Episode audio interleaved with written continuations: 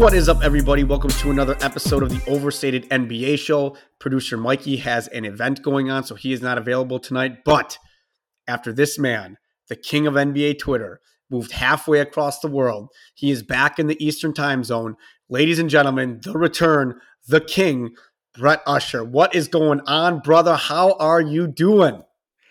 Man, I'm I'm doing I'm doing great. That's a that's a hell of an intro. No, man, it's it's great to be back on with you. Um, it's been been way too long, and uh, I, it's kind of gone by quick. It's been a blur. Just the last you know two three weeks, just the entire moving process and kind of the way we did it has been pretty hectic. But we're kind of finally mostly settled in here on the East Coast. So, um, yeah, man, this was uh yeah, it's about time. But I figured, you know, now after that after that game uh last night, that game seven, uh, it's a it's a good time to to talk some hoops, man. That was um that happened. it is, it is. But I before we get into that, I gotta ask you a serious question. So for the longest time, for the last couple years, you were able to watch NBA games at like five o'clock. You know, right now we would be recording, so it's eight thirty my time. I know it's nine thirty your time, but where you were coming from, it was like 4:30. So, how's your sleep sleep schedule looking? How was it? How was it staying up for that game? Finally, I never thought I'd see the day where you went on, you texted me, and you were in the the overstated NBA Facebook group going, "This is bullshit that this game is starting this late on a on a holiday." And I was like, Brett, I just wanted to give you a slow cap. Welcome, welcome. Well, it's been, it's good to have you back. Man, yeah, it's crazy. Like and it's because all these games have been starting at 8.30 at least in the eastern conference finals or you know I, I, think the west might have even been over by the time i moved here. But um but they've been starting at 8.30 which is it's been that's been a major adjustment and i'm just thinking like next season is going to be even crazier because some there's going to be games starting at 10 my time. But yeah. yeah man it's been it's weird because like yeah i mean those games would have been starting at 2.30 p.m in hawaii. So like in a in that sense it's a major adjustment but also it's been weird like because that's only 2:30 in Hawaii time. So like I, am I've been having a hard time going to bed early and then just when I kind of got adjusted to that, now I'm like, oh shit, like now I got to adjust to staying up late for games. So it's kind of been like two separate adjustments. But yeah, man, I I don't love it though. I don't I, I don't I don't love the the 8:30 p.m. starts um on the on the weekend and on the the holiday Memorial Day. I thought that was kind of weird. Like, why couldn't they have just started at like six or seven? Like, uh, I get during the weekday, Preach. you Preach. know, but like that that just didn't make sense. It's like they were so determined to keep it uniform at eight thirty every game. But I thought it would have been cool if you know they had like a little late afternoon, early evening game on Memorial Day or something. Yeah, well, well, you talked about it. Let's get into it. I thought this was the strangest conference final I can remember in a very long time. I thought we we talked before the season, throughout the season. I believe we talked right before the playoffs started. I thought that Boston was the most talented team left in the NBA. I thought that they were going to steamroll through these entire playoffs. I thought maybe they lose five, six games max. Well, if you, there weren't any red flags, you kind of saw them in that Atlanta series, and then you really saw them in that Philly series because I don't know how they let James Harden, for a couple games at least, right, be the James Harden of old. And then this series against Miami, losing the first two games at home and then getting absolutely walloped in game three. Everyone thought that they were dead. I came on here. I said, Hey, I just want everyone to know there's another game left. It's not like, you know, I, I know a couple, I've said this already. Some people were doing finals previews of Miami and Denver, and I was like, oh, okay, oh, that seems to be a little bit rushed. Like this is Boston has done this before. They're consistently the most inconsistent team we've probably seen in the last two years. And then all of a sudden they rattle off three straight. They have a Derrick White tip in in game six on Saturday night. And myself included, I think everybody did, thought that Boston was just going to go in to the Garden, win by 25, like thought it was going to be a blowout. And in fact, it was just the complete opposite. We know Tatum hurt his ankle in the first minute of the game. He did end up playing, I believe he played 42 games, but this was the weirdest conference final, Brett, I can remember in a while. There's an A seed. It hasn't happened since the New York Knicks in the lockout season in 1999. Granted, uh, that team was still pretty good, a lot better than this Miami team was from a, from a regular season standpoint. I think they were only a couple games out, maybe six games out from the one seed that year. I've rambled enough, man. Let, let's let's hear your basketball thoughts, man. We haven't heard you on a podcast in a while. Talk to me, man. Tell me what did you think of this crazy, crazy conference finals? Yeah, I agree. It's one of the weirder series ever. You know, you have yeah the eight seed going up on who a team that most of us thought was the best team in the in the playoffs. Probably had I thought so heading into it, going up three nothing, winning two on the road, and then you have the Celtics winning three straight, winning two on the road, and then yeah, Miami closing it out in Boston. Um, yeah, man, like when it was when it was 3-0, it was like I was like ready to just give up. I was I thought maybe Boston would get one. Like I wasn't ruling that out. Like they could win, you know, game four, maybe even game five. But I was kind of like, just get it over with. Like I'm this team is so frustrating. Like I, at this point, like let's just put the Heat in the finals. Let's go. Like let's just let's just end it. And then seeing the Celtics, you know, get that one was kind of like maybe. And then they get game five, and I'm like, I think they're gonna do this. Like I was pretty confident then. And then they get game six um, and like they didn't shoot it well in game six, but I thought the effort was was pretty outstanding. And like, yeah, man, I, I couldn't have been more confident heading into game seven after that one. Jimmy Butler looked really tired. Um, the Heat in general looked looked pretty tired. Uh, but then the Celtics ended up being the team that looked completely gassed in in game seven. Miami's conditioning, like that's one thing kind of like a trademark of their their team is just their the elite conditioning. And I think I guess we saw that in game seven. Like they just had they just had a lot more juice left than the Celtics and than I thought they would have, even if Jimmy was a little tired, like the rest of those guys were going. And it man, it was just such an impressive effort by them in game seven because like they did not look the least bit shook. Like they were ready for that moment. Like there was no jitters, there was no rust. Like they were just they they it's like they wanted it, man. And um and it's the Celtics just were just kind of a mess, kind of just the, the frustrating team that they've been all year. Really good team, really frustrating team. Got to admit, as kind of a Celtics fan, it's a little bit of a relief that it's just like, okay, like I don't have to be frustrated by watching them and their inconsistency anymore. it's kind of just like, ah, just a clean slate, two fun teams, two very deserving teams in the finals. It should be a, a fun matchup. But but as far as this this last series, man, it was a it was a roller coaster, uh, to say the least. Um, and uh, you know, would have liked to have seen a better effort from from Tatum. Like you said, I know he got hurt, but I wanted. I was thinking this watching it was just like, man, like he needs to tap into his inner Kobe. Like he need. I need to see that for real though. Like because man, like the way he was just grimacing and I'm like, I'm not saying he was like playing it up or anything, but like he made it very clear that he was hurt. I would have liked to have seen him uh, tough it out a little bit more. I feel like he really let it affect him, and maybe it was that bad of an ankle sprain, but Eh, would he have had a subpar game regardless? I, I, don't know. We'll we'll never know. But they needed a big game from Tatum, and getting hurt on the first play sucked. And, and I think it got in his head a little bit. And I think you know, I mean, he was he was limping pretty good. So I, I, I guess you got to commend him for playing through it, but also, God, if he could have just could have just fought through it a little more and played a little better, you know, who knows? Well, I mean, to to answer your question for you, I mean, this is why you don't lose four games. I'm sorry, four games. You don't lose as many home games in a series as they did, right? They lost they lost three games at home in the in this playoff series against Miami. I think in the last two years, I want to say that they're below 500 in playoff games at home. So like this is this is nothing new, and this is why you also don't lose the first two games of the series, and you're probably not even in this situation. Um, as you know, in the conference finals, it's every other day.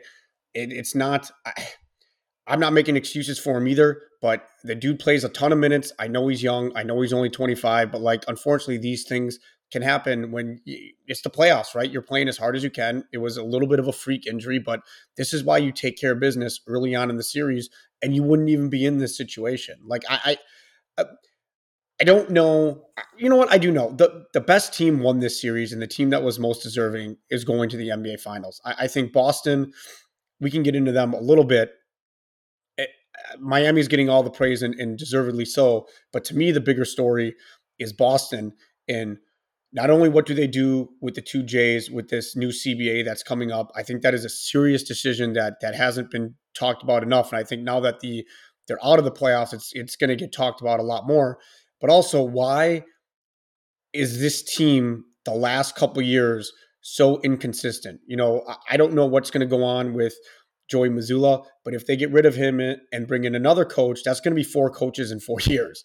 And they went from Brad Stevens to Ime to now uh, Mazzulla, and it's the same issues, right? It's just the when they're good, they're great, right, Brett? I mean, they're they're unbelievable. I thought this year they were way too dependent on the three point shot, but like I don't know. I'm I'm just throwing it out there because I don't have the answer. I don't know if maybe they need a legit point guard on their team. Even I love Marcus Smart, but I, I don't know. I don't know. But like I don't understand. This team has some real questions this offseason. If they want to win a title with this group, why are they so inconsistent at times when they need to be at their very best. I, I, don't I don't know the answer to that, but I mean it's it's clear as day. This is three years of evidence now of this, and I, I don't have the answers for you.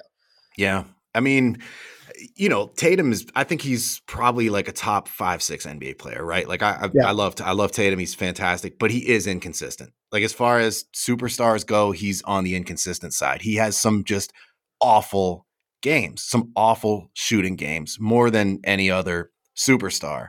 Um, and then Brown has been pretty consistent, but you know he's flawed as a player. Obviously, the handle is what everybody's talking about, but just like the decision making and like it's just like in a I think in the regular season it's fine, but you know in the playoffs in the conference finals, like is he a guy that you want uh, making decisions and creating like that? And that's maybe where you would want like a more traditional point guard uh, in there to handle some of those responsibilities, especially if Tatum's not at his best. And so, like, I think it, a lot of it, I think, is reflective of the Jays and just maybe like Tatum's inconsistency um, as a shooter, and then just Brown's kind of flaws as a player.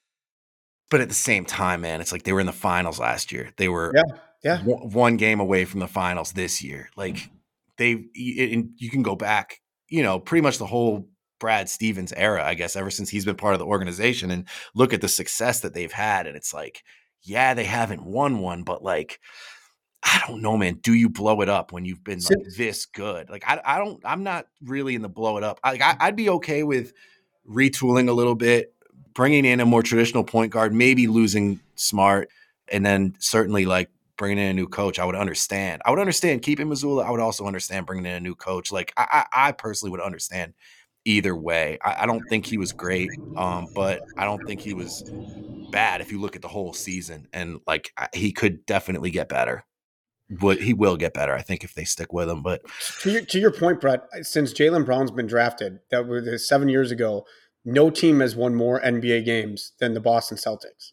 Like it, it, it's a it's an interesting problem that they face, and I think that most teams in the NBA would, would want that problem. I, I, think that if we were under the old CBA and not this new CBA, we wouldn't even be having this conversation. I, I think it would be it would be asinine to have this conversation. But since Jaylen Brown made uh, the all one of the All NBA teams, you know he's eligible for a five year, two hundred and ninety five million dollar contract that would kick in the following season. But then next year you can you have Jayson Tatum because of his All NBA status Eh, he can sign a $318 million contract extension. That's a lot of money for two dudes. And that's two dudes that are taking up, what is it, 80, 85% of your salary cap. So you're just, you wouldn't even have a team of Marcus Smart. It'd just be all vet minimum guys. And, that's why I think this year is so important for them. And like, like I said, this wouldn't even be a question. We wouldn't even be having this conversation under the old CBA. I, Speaking of the new CBA, I have no idea why these players agreed to it. I don't know if they understood it, but I've been, I know this is the first time you and I have really talked about it since we haven't been on a podcast in a while, but I've been, you know, uh, in the Facebook group, a little bit on on Twitter, and talking with our mutual friends. Like, I have no idea what the players were thinking when they did this. I, I don't know if it's going to completely erase the middle class. Obviously, there's there the three three star teams, I think, are going to be done for a little bit unless they can find a way to get creative. But just the way that these these teams are now I don't know if we'll ever see. I, I shouldn't say ever under this new CBA if we're going to see a multiple time NBA champion. I don't know how these teams are supposed to stick together, and I think it really fucks Boston over. And all Boston has done is do things the right way, right? They drafted Tatum, they drafted Brown, they built those guys up, coached them up, and now they're going to have two All NBA. I'm sorry, All NBA Supermax players on their team, and that's never happened in this NBA, and they're going to get penalized for it. I don't like it. You look at your squad, Orlando, right? That's another team that could that could be possibly facing this situation. Oklahoma City Thunder in the future could be facing this situation. My team, the Bucks, are pretty much fucked. Uh, you look at Golden State, they're pretty much screwed. The Clippers, like I, I just don't understand what these players were looking at or thinking when they when they signed this deal because it's completely screws the play, the players over. Like if you're Boston, right, and you, and let's say you let's say you don't win a title, but you get to another NBA Finals, right, and, and you lose, and you know you you you have uh, Tatum and Brown, and you sign them to these massive extensions. Well, that how how do you build around them then, right? You're just basically looking at vet minimum guys. Maybe you can sign draft some rookies that are really good. Like I, I don't know, but like you're not going to have these mid level exceptions. You're not going to have any of this stuff because they'd be in the, the higher tax bracket. I don't I don't like it. I don't know what they're going to do. And it, like I said, my team. I'm not just picking on Boston here. My team's in the same boat. Like I I have no idea what the players were thinking when they agreed to this. Yeah, I mean, I I don't love the whole supermax thing. I don't love how like if you make an All NBA team, all of a sudden you're eligible for this, or like if you're Ja Morant and you don't make an All NBA team, then you're not eligible for like. But, I, but, but him, but real quick, Brett, him, Ja Morant, weirdly, him not making All NBA helps Memphis. You know what I'm saying? Like it costs him a ton of money, but it helps Memphis out. Like right. it, it, it's not. And you yeah. look at Tatum and Brown have been warriors. Like Jamal Murray being hurt like for two years is going to help Denver out in the long run. You know what yeah. I, you know what I mean? Mm-hmm. Like it, it's weird. It doesn't make sense. Look at it like that. Yeah, it, exactly. It does. It doesn't really make sense though. Yeah, that like the the Grizzlies would, pri- you know, privately be rooting for Ja, you know, not to make All NBA, or the Celtics probably didn't want Jaylen to make All NBA. Like, I don't know. I, I don't. I, I really don't like that component of it. Um, because you know we know who votes on these awards, and it's like, how are these people on this list like are you know, determining, uh, you know, millions and millions of dollars in salary like that these teams are paying, these players are going to be making, and how these rosters are going to be constructed going forward. Like it's like way too much hinges on a fucking all NBA team. So I, I really, I'm not a fan of that. And um, but as far as like Jaylen specifically, like I just, I don't, I don't think he's a supermax player. Like I think supermax players, like that's those are the best guys in the league. He's not one of the best guys in the league. He's maybe one of the 30 best right? Maybe maybe 25 if you go by the all NBA teams 15, but like I'd probably say more like 20 25, but like wherever you have him, he's not one of the best. He's not on Tatum's level. He's not on Dame's level. Like so you know, I I don't it's hard to say. Like, I I'd have to look more at it in terms of like what the cap's going to look like in those seasons and what the equivalent of that would have been you know those last couple years or whatever like where maybe it doesn't end up looking as bad but like but like this what you described just the crunch that they're going to be in in terms of roster building is going to be brutal and i don't know what does the team obviously the celtics are the only team that can pay him that but like you know does he end up just like wanting his own team i don't think he's that kind of player but like is there a scenario out there where it's like, yeah, well, let's bring in Jaylen and let him run the show, like the Wizards say, or like you know, trade him for like Brad Beal, and it's like Jaylen's the guy now, like he's our guy, and it's like I, I don't think he's that kind of player, but I wouldn't be surprised if a team, you know, might see him that way, um, or if he if that's what he wants, he doesn't want to be in Tatum's shadow, and if the Celtics don't don't pay him a super max, he he wants out or something like.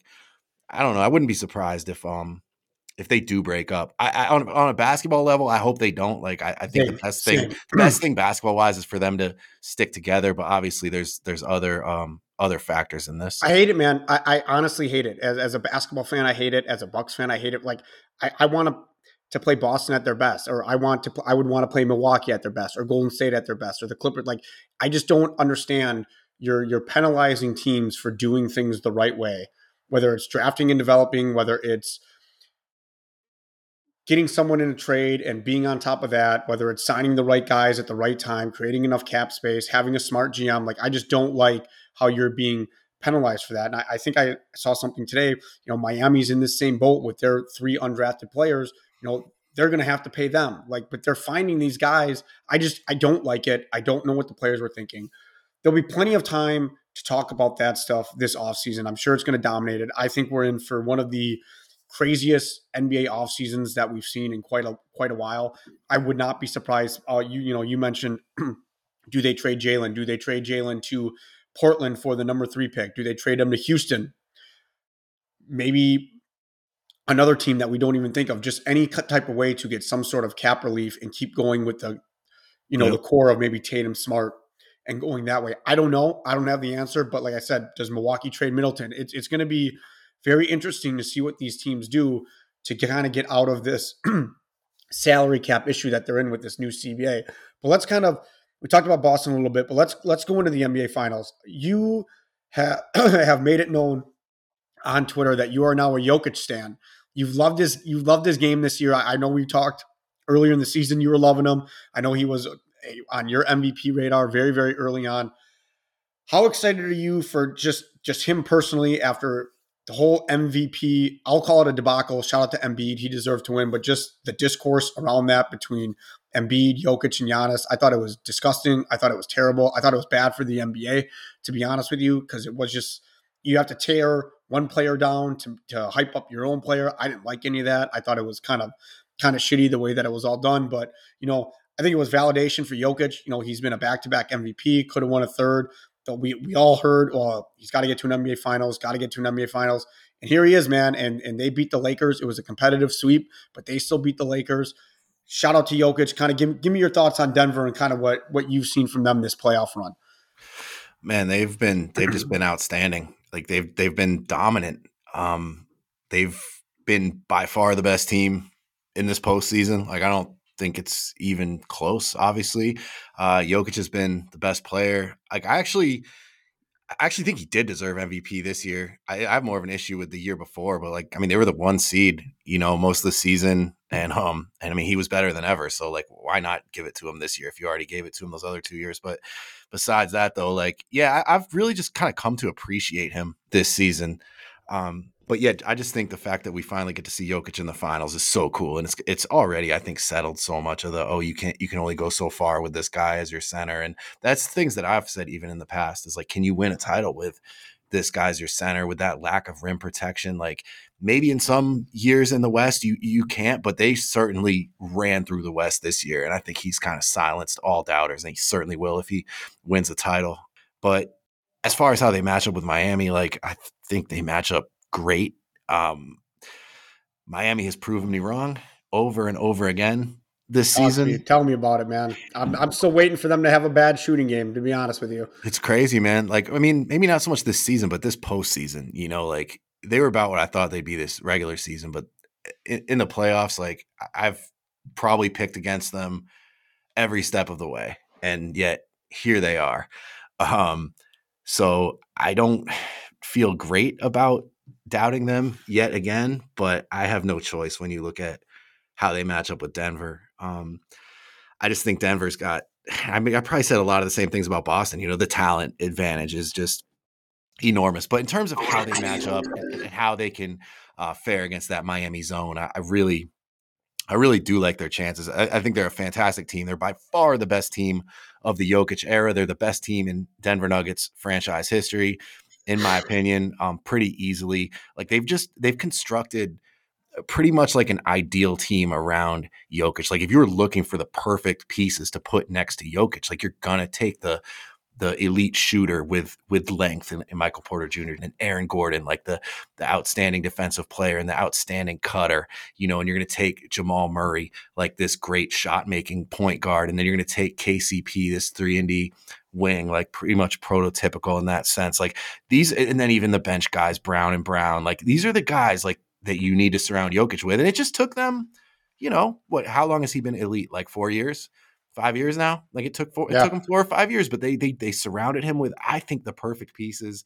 And uh, I think they've probably been the best team in the league all year. And and maybe I was kind of underestimating them a little bit, but now that they're all back together, fully healthy, uh, they look like a juggernaut and I think they're going to win the NBA title. yeah, I, I can't say much to re- refute that, except just to add, you know, you you touched on you didn't know if a big can can win a title, kind of like the, the way that Jokic plays, and I'd actually agree with you, but I'd also add this caveat: like if you're if you're going to be a big like that, you know, you're going to need a wing who's just who can create their own shots, set up for others, and just be unbelievable. You know, if you can go all the way back to Shaq and Kobe, you can go all the way back to I think Giannis and Middleton is a very good example of, Middleton just being having an unreal playoffs and unreal NBA finals. And that leads me to talk about Jamal Murray, who in these playoffs alone is averaging 27.7 points a game, 6.1 assists, and 5.5 rebounds per game. He's shooting 40% from three point range. I mean, he has just been absolutely fantastic fantastic, 48% from the field. And just watching them, you know, there's times when, whenever it seems like Denver needs a bucket, yes, I'm, Jokic is the best player, not only on Denver, but he's the best player in the NBA. I'm not taking anything away from him, but Jamal Murray is another guy that can create his own shot. And it seemed like even against the Lakers, whenever Denver needed needed a bucket or you know the Lakers were getting a little bit close, you know, there's Jamal Murray just hitting a big shot. And I think that's so so huge. And you could look at it with Philly and Embiid, you know, when when Philly was kind of when they would win against Boston, James Harden would have a really good game, right? Or Tyrese Maxey would have a really good game. You know that Embiid is going to give you what he can give you, but it's those wings around him that that had to step up. And I think with Denver, you're seeing it with Jamal Murray really, really take. Dude, he, he I don't know if we were going to have this argument maybe a couple months ago, but we now the argument is there that is Jamal Murray and Nikola Jokic the best duo in the NBA, right? I mean, for so yeah. long, it's I think it's been kind of Tatum and Brown. Now, have they have they taken that crown away from I them? Mean, that, I think that's I think, what Jamal think, Murray has been, though. Yeah, no, I think Jokic is better than Tatum, and Murray's better than Brown. So, in my opinion, like, I, yeah, I think they're definitely the best duo in the league. And yeah, yeah. You, know, you make a good point. Like, it's easy to forget. Like, Murray missed the last two playoffs. He was out for a long time, and then uh, Porter Jr. missed uh, last year playoffs too. So like this team hasn't been close to full health ever, ever since they assembled the the Gordon, Porter, Murray, Jokic um, core. Like they really haven't we haven't seen them together. And now that we are, they're like, okay, yeah, this is kind of like they're they're approaching their ceiling, I think. So uh they're and they're just big, man. Like I said, like, you know, obviously Jokic is massive, but then Porter is like is a legit 6'10. Like Aaron Gordon is what, six eight and like long and athletic. And even Murray is like six five at point guard. K- KCP six five, six six. Like they're so big, and I think that's where Miami might run into trouble. Like the the Bucks are obviously a pretty big team too, and Miami beat them, but we know Giannis wasn't at his best, and they were just they were out of sync. Giannis missed what one or two games. Um, so I I do think the size of the Nuggets is going to give them a lot of trouble, and also the shooting. They have size; they're so much bigger, and they have elite shooting, um, namely with Porter and and Murray and KCP. So it's like, I, I just again, I, I, no disrespect to the Heat, honestly, but like, I, ha- I I I love how Denver matches up against them, and I don't I don't love how Miami matches up against Denver. I, I agree with you, and it's crazy to me that this this postseason run that they're on. They've only lost three games, Brett. They lost one game to Minnesota, two to Phoenix, and they swept the Lakers. Like if they let's just say they they win in five, I, I think Miami, the way that they're playing, I think they they can they can steal one of these games. Maybe they steal game yeah. one. Oh yeah, and maybe and yeah. maybe Denver wins the next four, right? But I mean, for this Denver squad to be this good, lose three games. Maybe they only lose four or five games this entire playoff run that they're on. Similar to what I said to open the podcast, that's what I thought we were going to get with Boston. And, yep. and Denver has just been nothing, nothing, nothing short of fantastic. And I'm really, really happy for Jokic. I, I really, really am. He's he's non-controversial. Uh, shout out to Chris Mannix for stupidly saying that the the Nuggets weren't worth writing about. I think that's just an asinine, stupid comment. Like there's there's plenty of stories there. Go get the stories. That's your job. You're a journalist. Go get the stories. But you know, from you and I have talked about before, from Mike Malone kind of getting screwed over in Sacramento and finding life in Denver. I think he's been there for what eight years now. Going on yep. next year will be year nine. Like he's had a fantastic run there. You have Jokic who's been there. Jamal Murray has been nothing short of fantastic. Your guy Michael Porter Jr. battling through injuries. I mean, we are at one point Michael Porter Jr. was probably going to be the number one pick, right? Gets hurt, battling injuries. I think his legs are still messed up. Aaron Gordon seems to have found a home after after leaving Orlando, and just mm-hmm. Jokic, man, I mean, I don't. I, people keep saying that he's the the best passing big in the NBA. I would double down on that and say he's just the best passer in the NBA. Period. Like that dude is unbelievable. The way he sees the floor, he's really a point guard in a massive, massive human being's body. I don't. I really don't know how uh, another word to describe his game. He's just unbelievable. Yeah, it's basketball's really easy for him. I, I would describe him as the greatest offensive hub in NBA history. Oh, I like that. I like that. Like you know what I mean? Like I think that's a good way to define him. Um, and which me, yeah, I mean, so he's he's up there, man. Like I think if he gets a title this year, I think like it's a real discussion about who's the best player of like that generation, right? Like, because I'd say now it's Giannis for sure, but like I think it's gonna it'll Jokic Jokic Giannis is gonna be an interesting conversation because I consider them in the same generation. I, I, actually would say Steph was probably a generation before them. If maybe they're half generations, and then like obviously Bron before him. But like for that age group, guys that are kind of in their you know 27, 28, 29 right now, like eh, that that discussion gets pretty interesting. So yeah, he's he's uh he's unreal, man. Um, yeah, Miami's gonna have a tough time with him. But the, what, I'm glad you brought up Michael Malone, though. I think that's gonna be one really cool thing about this finals is that both teams are really well coached. Like Miami, like, you know, above all else, like watching them against Boston, that was what just kept this team is so well coached. Whether it was just just how crisp and disciplined they are with their rotations and their closeouts and their switches and just their just the way that they can go from kind of one scheme to the next. Like they th- everything about them exudes being extraordinarily well coached. And like obviously, like Spoelstra's I think getting his proper due now. Like he's certainly one of the best coaches in the league, if not the best. And then um, but I think Denver, you know, I think Michael Malone, I, I don't think he's ever gotten quite enough credit for the job he's done with those teams. I think we're kind of seeing it now. And I, I just think that's gonna be such a fun um, chess match in the finals. Like I hope it's competitive. Like I hope it's not Denver in four or five. Like I hope it goes at least six. Uh, I, I wouldn't be surprised if it does. But uh, that's going to be really fun to just see those coaches going back and forth and just see what. Okay, Miami, like you have this massive challenge in front of you now, literally massive. Just this huge team that can shoot the ball. Like they're kind of built to bust zones. Um, what are you going to do to counter it? Like they've, that's how they've beaten all these other opponents is just with their scheme versatility and with their adjustments and um and with their discipline. And it's like, what's that going to look like against Denver? Because this is the ultimate challenge. And I mean, if they could somehow pull this off, man, and and win a title as an eight, not only an eight seed, but like an eight seed that dropped a play-in game.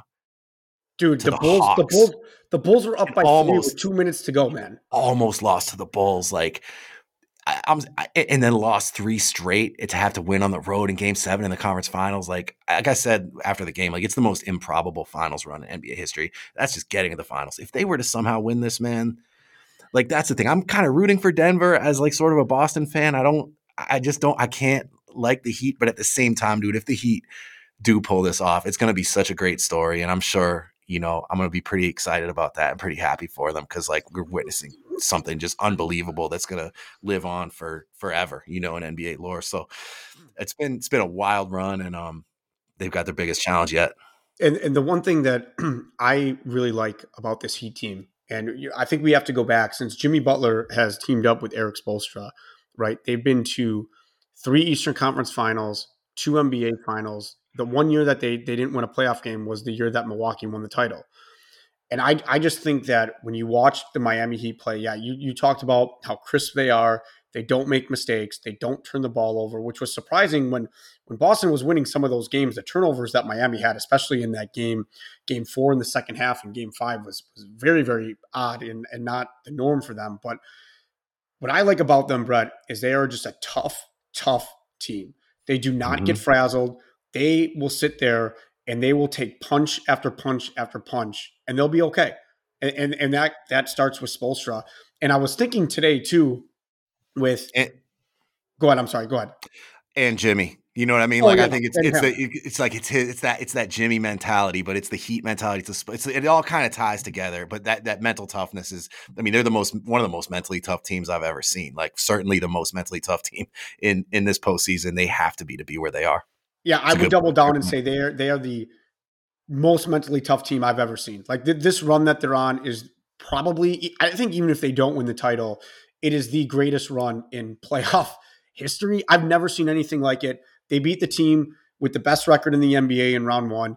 They beat the team with the second best record in the NBA in round two. And if they win the NBA finals, they'll beat the third the team with the third best record in the NBA.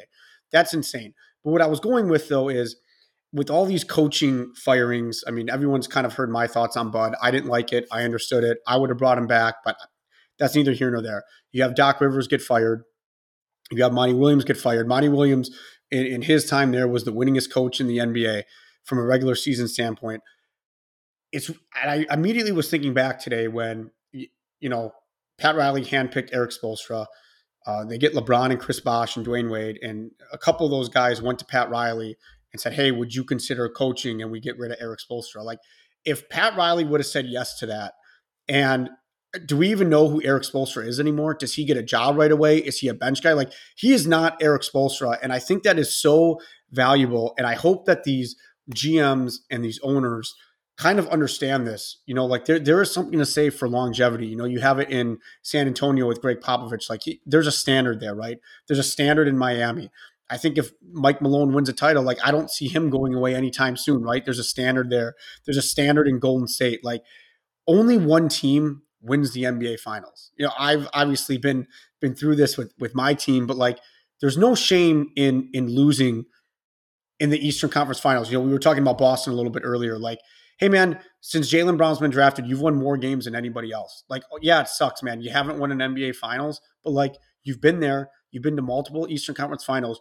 You're giving yourself a shot. And I think in this new NBA with this new parity that's going to be going on, that's already started, you, you want the best shot possible to do that. I'm not sure that getting rid of a coach like that is the smartest way to go. Like Erik Spoelstra is going to be a lifer in Miami. And I just always think back, like, what if shout out to Pat Riley, seriously, for like having the fortitude and the, and recognizing it like, hey, this dude is special. We're building something here. He embodies what what I want to do here, and he's an extension of me, right?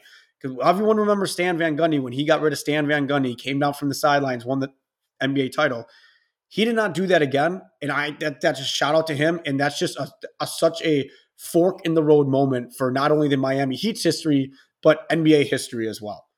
Yeah, and I mean the Celtics could be in a similar situation now. Like, does does Brad Stevens see Mazzulla as an extension of him, or is it like I, I know that's going to be interesting to see where they go with that man? Like, because you could look at it a couple different ways. Uh, and yeah, man, I think Spoelstra, like I, I felt like he didn't get enough credit with those those Heatles teams. I think it's just funny because you can have you have these super talented teams like those Miami teams with LeBron, and it's like if they win, it's like the players just get credit. You know what I mean? It's just like, well, they won because they have fucking LeBron and D Wade and Bosh. But like, there's been a lot of mega talented teams like that that haven't had that kind of success. And so I think when those teams do win, even when they're loaded with talent, you got to look at the coach because look what he's done after that and the way he's maximized his teams after that. Like, yeah, it turned out he was a pretty damn good coach, but at the time everyone was like, well, anybody could win with this team, but maybe not.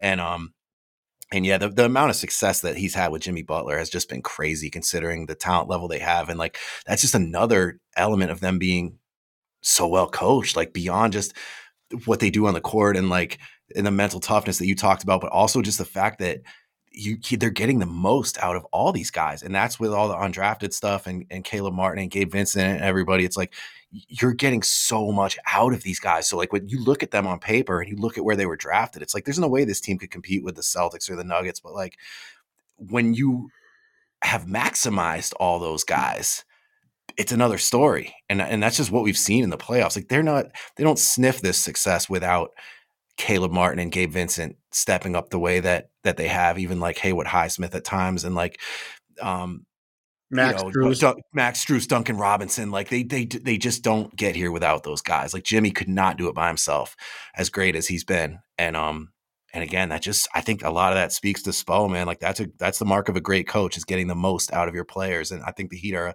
shining example of that.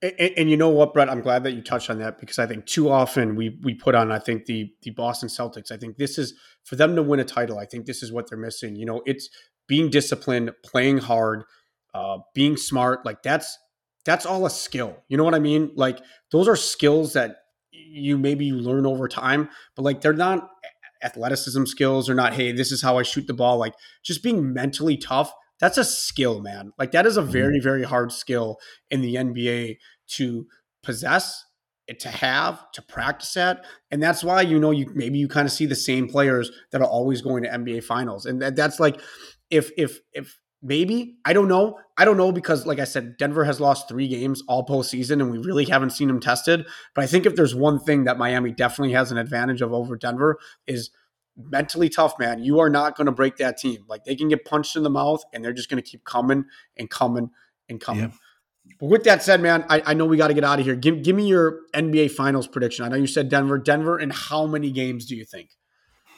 Oh man, I'm gonna go five. Denver and five. Six wouldn't surprise me. Uh, four or seven would surprise me greatly. Denver losing, I can't even fathom. But bro, I would have said that about the Heat and the Celtics. So, so who knows? But I'll say, I'll say Nuggets in five. Man, what about you? I, I think Denver in six. I, I would be That's surprised if this went seven. I hope it goes seven games. Like I hope. Me too. Me too. I hope we could just get a, a back and forth, like every game's close. I actually think there's a good chance that Miami wins game one. They haven't lost a game one. They've all been on the road. They haven't lost one this entire postseason. I think that they're coming in hot. I do think there's something to be said that Denver hasn't played at this point in nine days. I think they could come out a little rusty. Expect them to come back in game two. Uh, and maybe Miami steals one in Miami. I shouldn't say steals one, wins one in Miami, and then Denver kind of takes control of the series. I think the, the key for me, I think Jimmy's going to bring it, but the key to me, if Miami wants to win this series, it's going to come down to Bam. I know that he struggled against Jokic in the past, but like he he's got to play Bam basketball, right? I I don't. I argued this with with Mikey on on one of the pods that we did. I, Bam is never going to be, you know, what everyone wants him to be, that 28, 18, you know, defensive monster, right?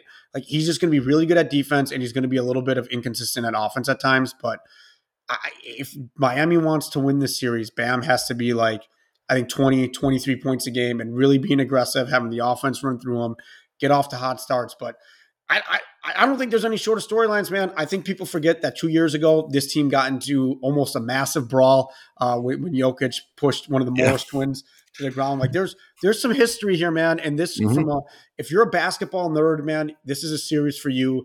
If you're a basketball casual, I promise you, there's enough good storylines.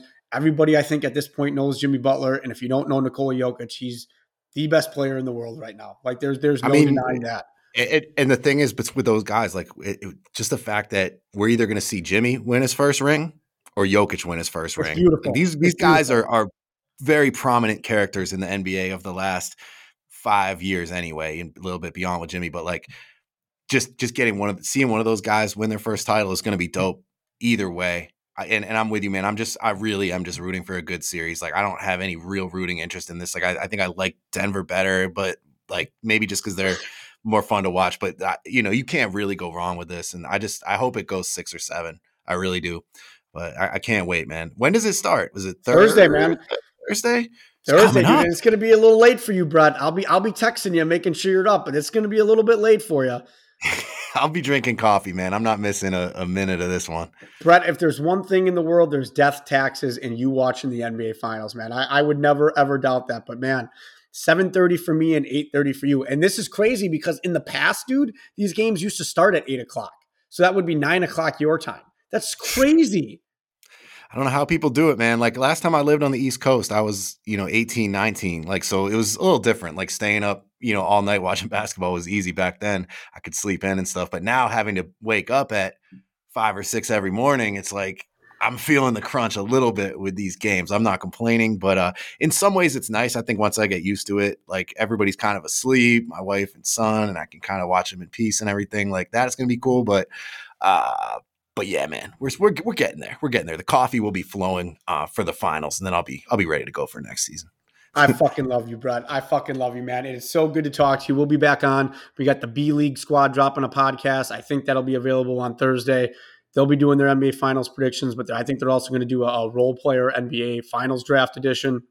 It's going to be Ooh. fantastic. Expect a lot of content out of us. Brett's crushing it on Twitter. For myself and Brett, we are back, baby. We will see you guys soon. Peace.